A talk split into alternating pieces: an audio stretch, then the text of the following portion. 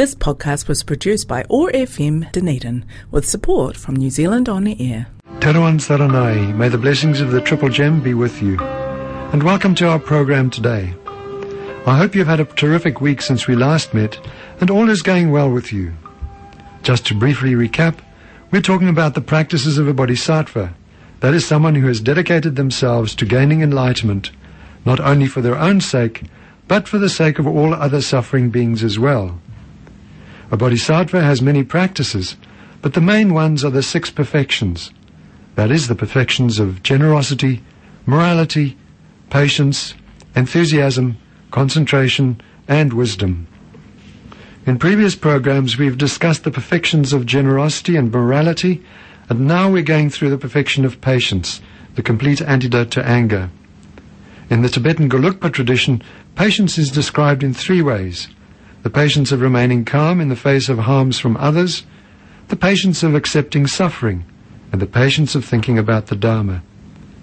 In our last program, we described how to develop the patience of accepting suffering voluntarily and transforming it so that it becomes part of the path to enlightenment. We talked about a number of points, the first being that the attitude of bodhicitta is very useful for transforming problems. Remember, bodhicitta is the mind that is intent on gaining enlightenment because that's the best way to help all suffering beings free themselves from their misery. In a difficult situation, we use this mind thinking, while I am suffering here, may all other beings suffering also ripen on me right now, so that they are all completely free from misery.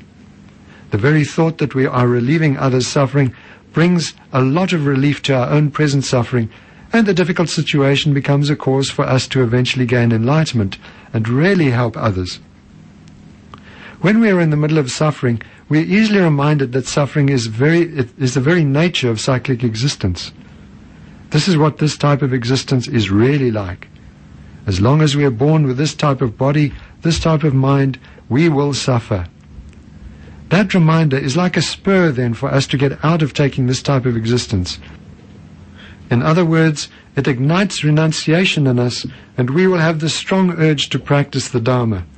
Then we will easily avoid negative actions which lead to misery and only focus on virtuous actions that lead to liberation and enlightenment. Suffering also reduces our pride and arrogance.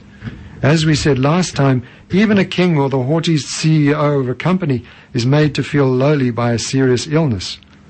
It's quite difficult to be all uppity when you're flat on your back and reliant on a whole lot of other people to, go, to look after you. Though I guess some people do manage it.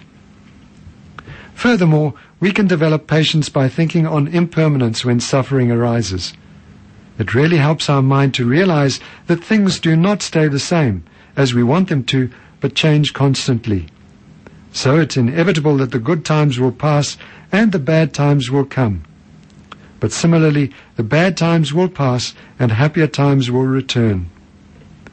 Last time, talking about the breakup of a relationship, you may re- remember we said that some of the pain can be relieved if we recognize that karma, causes and conditions, were exhausted and that the relationship had given in to impermanence. It had to change and now its time had come. So we can view every suffering situation. Impermanence brought about change we didn't want and that's why we're troubled. Realizing impermanence is at the root of everything gives us the strength to bear with the suffering patiently. We also we can remember that our discomfort, whatever it is, is the result of our negative karma. If this karma had ripened in a lower realm, we would suffer much more intensely and for much longer. So it's good that it's happening now. Once over, it will never trouble us again. So in fact, this suffering is purifying our negative karma. How can it not then be a good thing? This kind of attitude rids the mind of its obsession with always being comfortable and makes it happily familiar with accepting all the suffering we have to go through anyway. When small sufferings arise, we can use them to practice preparing our minds to be patient with much greater misery. The more familiar we are with accepting relatively small upsets, the easier it will be when we face major upheavals in our lives. So we're encouraged to see minor irritations as excellent tools pr- to prepare our minds. And of course, we can use greater sufferings to prepare ourselves for even greater miseries until nothing can disturb our peace of mind at all. Another advice in time of suffering is to focus not on the people who are in a better situation than ourselves, but on those who are much less fortunate. Why? Because comparing ourselves with people who are having a, a better time than ourselves just encourages envy and the why me mind to arise, and that only leads to suffering. Whereas looking at those less fortunate, we can feel relieved we're not much worse off and actually develop some compassion. That will definitely counteract the mind that only wants to complain and make things worse. We can also remember the verse Shantideva wrote in the Guide to the Bodhisattva's Way of Life. If there's a remedy when trouble strikes, what reason is there for despondency? And if there's no help for it, what use is there in being sad? There's, no, there's absolutely no need to worry and suffer, he says. For if a difficult situation has a solution, we have no cause to worry or suffer. Just apply the solution. And if we cannot do anything, then it's also useless to worry and suffer. Just be patient and it will pass in due course. With no other recourse apart from these two, with their simple practical solutions, what can make us suffer so badly? One point we didn't go through last week was that when, when, when we start practicing Dharma, many physical and mental difficulties will arise. For instance, sitting cross-legged is natural for Asians because they do it from a very early age. For unfamiliar Westerners, it's much more difficult, and if we go into retreat, it can be quite troublesome sitting like that for long periods. Also, when we put ourselves into retreat, we may think it will be all blissful and we'll quickly attain realizations but much more often it shows us the negativities buried deep in our minds, and the whole retreat becomes quite uncomfortable. We need strong patience to, in such situations so that we don't easily say, this is too hard, and give up.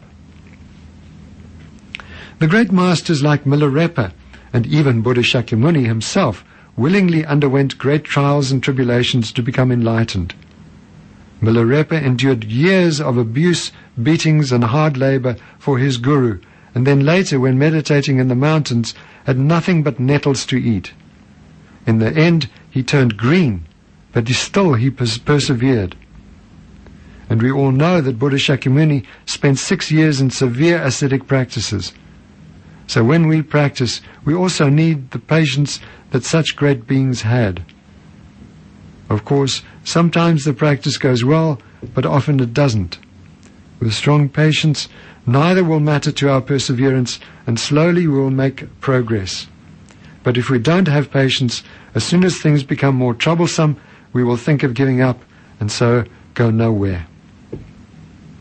So that more or less completes the patience of voluntarily accepting suffering. Let's now do some meditation on the points we've covered. First, though, setting a good motivation. The best motivation is bodhicitta, as His Holiness the Dalai Lama often tells us. So let's make our purpose here to gain enlightenment for the benefit of all sentient beings everywhere.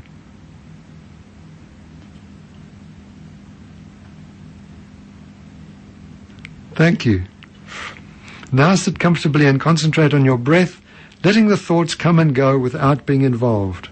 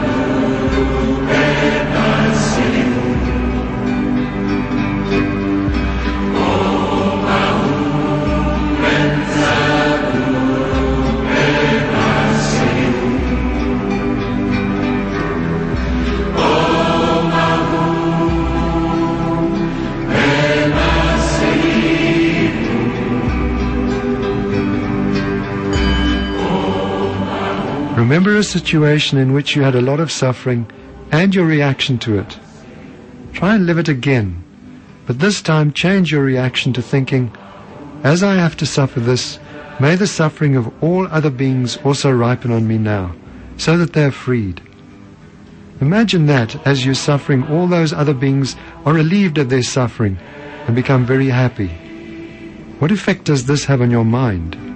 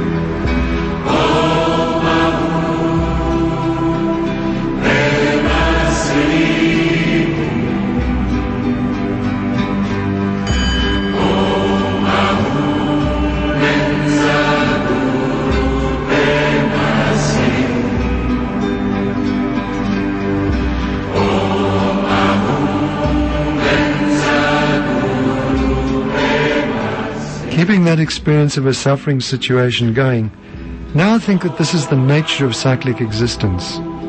If we didn't have such an existence with this type of body, this type of mind, we would not suffer. Let a revulsion for such suffering arise within you and a determination to get out of this endless round of existences. Remember that to free ourselves, we have to give up non-virtuous activities and only practice virtue. Try to generate a strong determination to do just that, no matter what arises.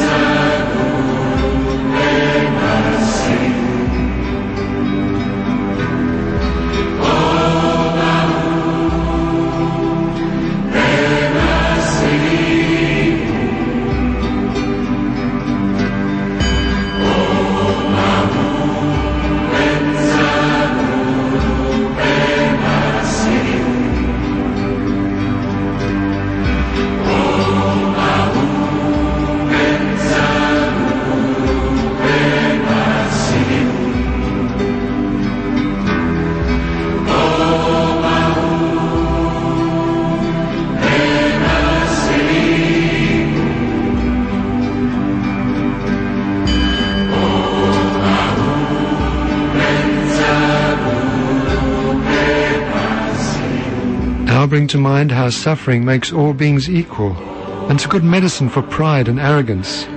Even the greatest man or woman in the world cannot keep up a mind filled with arrogance if they flatten their back with suffering.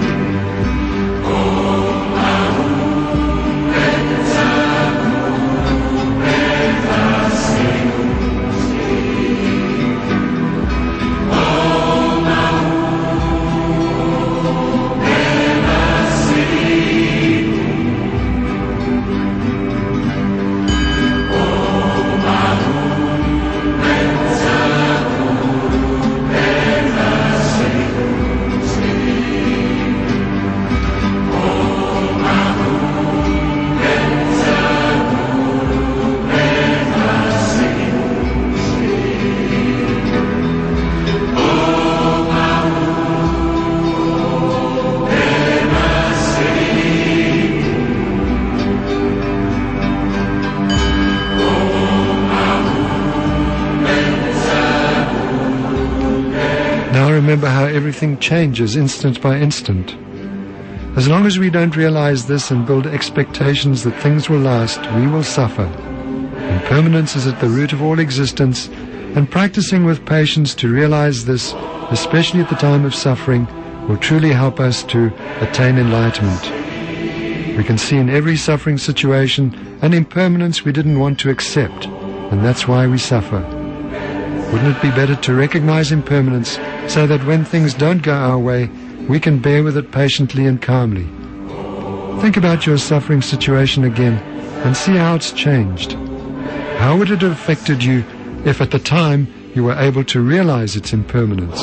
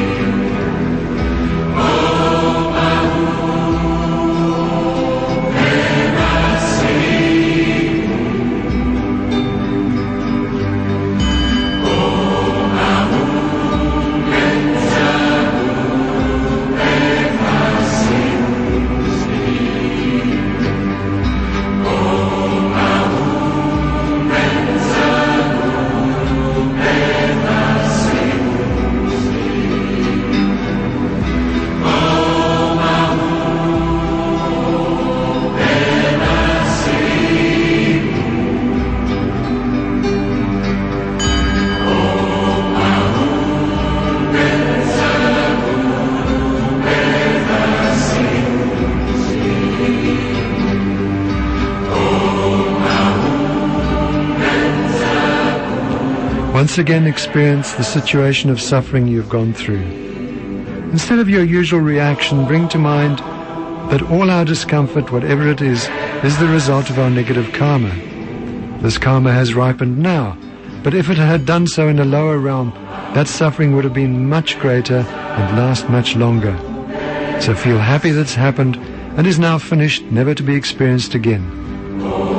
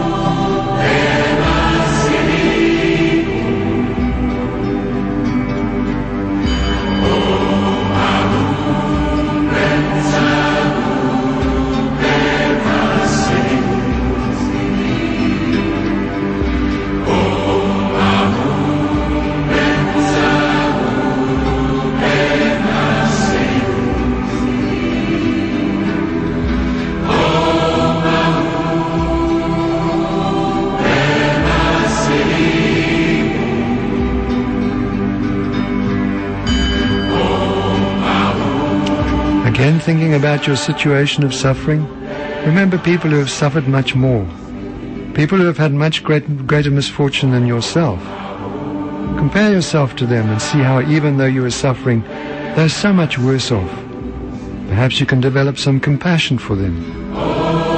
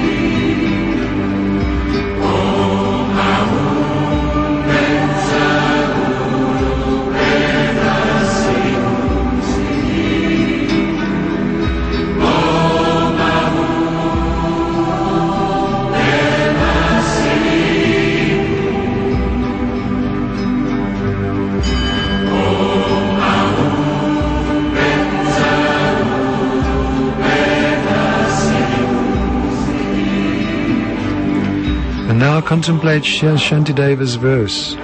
If there is a remedy when trouble strikes, what reason is there for despondency?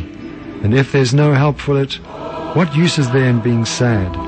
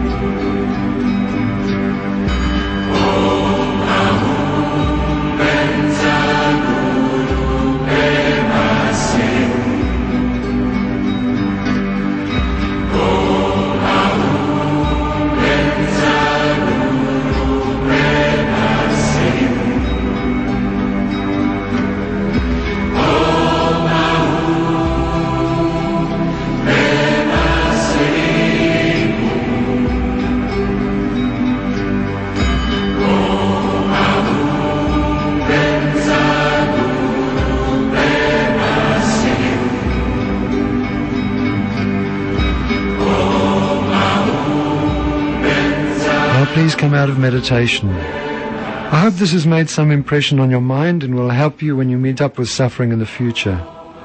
Time is up once again and we must part. Please dedicate any positive potential from this program to gaining enlightenment for the sake of all suffering beings. Thank you for joining us today. Please join us again next week. Goodbye. This podcast was produced by OAR FM Dunedin with support from New Zealand On the Air.